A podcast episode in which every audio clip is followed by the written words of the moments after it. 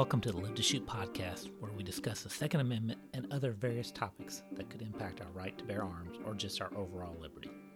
I'm Jeff Dowdle, a husband, father, Christian, and federal firearm license holder. So this weekend was a big weekend. Um, Super Bowl, Chiefs versus 49ers. I had a house full of about 15 teenagers uh, here with my son watching the game. And so I got to hole up in my bedroom to watch the game. And, uh, well, I think I mentioned in a previous episode that I grew up in Kansas City. I moved to Kansas City in 1977 when I was 12. And at that time, I was a Cincinnati Reds and a Dallas Cowboys fan. I was a Reds fan because my grandmother always rooted for the Cowboys, for the Reds. so I thought that'd be a good team for me to root for. It's a longer story of how I became a Cowboy fan. My sport for the Cowboys was much more ingrained than my sport for the Reds, so I quickly replaced the Reds with the Royals. But you can't live in Kansas City for long without becoming a fan of the Chiefs, which I did. It didn't hurt that the Chiefs and Cowboys were in different conferences and rarely played. When I moved to Dallas to the Dallas Fort Worth area, some 35 years ago, my Cowboy fandom grew even more intense, but I never stopped being a Chiefs fan. It didn't hurt that the Chiefs were originally from Dallas and were the Dallas Texans, and the Hunt family is still in Dallas, and also they own FC Dallas, the Dallas, which is the Dallas Major League Soccer team. So, needless to say, this was an exciting weekend. I'm so excited that my Chiefs won the Super Bowl, and I'm so happy for all my friends that still live in the Kansas City area. They're doing much better than my current Cowboys are doing. Well, this is my sixth episode, and somewhere I heard that the average podcast only lasts nine episodes. When I heard this, I thought that seemed low, but as I am now going into my sixth episode, understand the number better. It isn't easy, and you have to enjoy it and be committed. So, if you're thinking about starting your own podcast, I use Buzzsprout to host my um, host my podcast. Buzzsprout provides all sorts of resources for new podcasters, including getting your podcast uh, published on all the major platforms like Apple, um, Spotify, uh, and uh, they have great training resources, and the folks at Buzzsprout are very passionate about helping you succeed. Also, you can start with a free account so you don't have to invest a lot to dip your toe into the podcasting pond. But if you and if you follow the link that's in the show notes, you'll get a $20 um, Amazon gift card when you open a paid plan with Buzzsprouts. Now, I've been asking myself all along, what am I doing? What am I hoping to deliver with my podcast? And what do I hope to get out of it? First, I enjoy listening to podcasts, so I thought I might enjoy creating one. And I'm enjoying it because it is a challenge and I keep learning new things. I'm not sure I'm doing that well, but I'm committed to becoming a podcaster. I just started reading uh, James Clear's book, Atomic Habits, and while his approach isn't earth shattering, I think that's the beauty of it. A lot of what he says is so obvious, but we get wrapped up in our day to day lives, and improving our habits is something I think we fall into bad habits trying to do. But his approach is that you have to determine your identity and then determine what it takes to become that identity. It can be small steps and can take a while. That's why I think the average podcast is only nine episodes because people give up before they get to that breakthrough moment. Well, you're all going to get to watch this journey with me. Either it succeeds or it fails. Now, what is it I hope to deliver? Well, I think about that's going to be a work in progress, and I'll probably look at different in a year than it does now. But one thing that I've always been interested in is apologetics.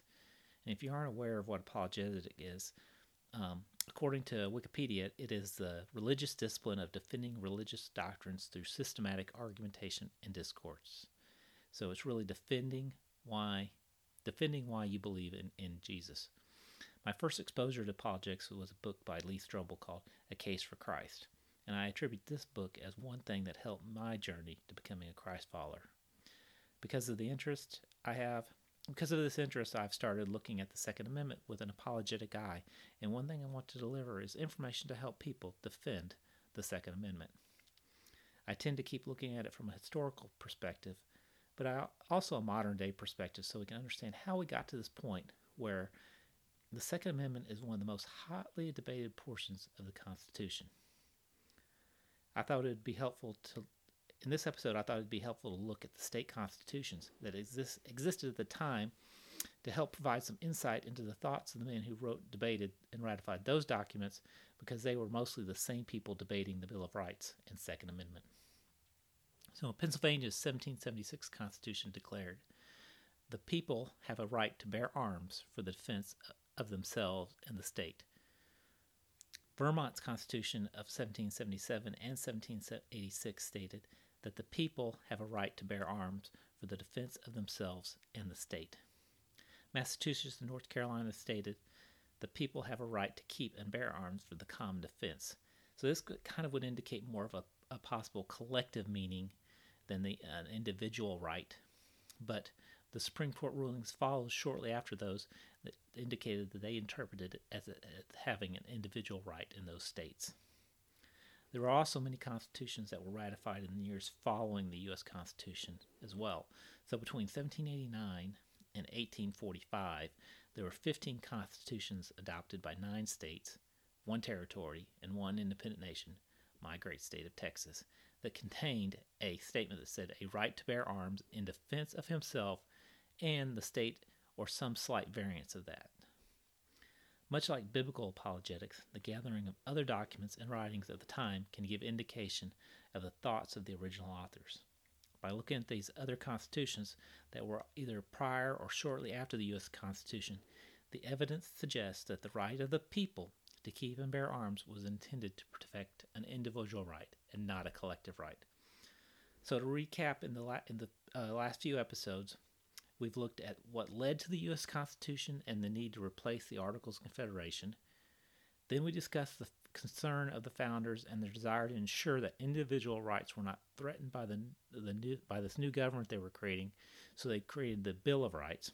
We then reviewed each one of the Bill of Rights and looked at what they were designed to protect and showed how they were all designed to protect an individual right. Then we discussed some of the thoughts of our founders to try and understand their intentions. Then we looked at the concern of the founding fathers regarding having a standing army and wondered if they this concern about a standing army would could then be interpreted that the militia was more of an individual and state-led militia than a formal standing army or a collective group. Then, in this episode, we've looked at all other documents that existed at the time to see if they gave insight into an individual right versus a collective right. So, I think the evidence is suggesting that an individual right is at least implied in the document. We're going to continue to look at some historical evidence as we continue our discussion of the Second Amendment in our next episode.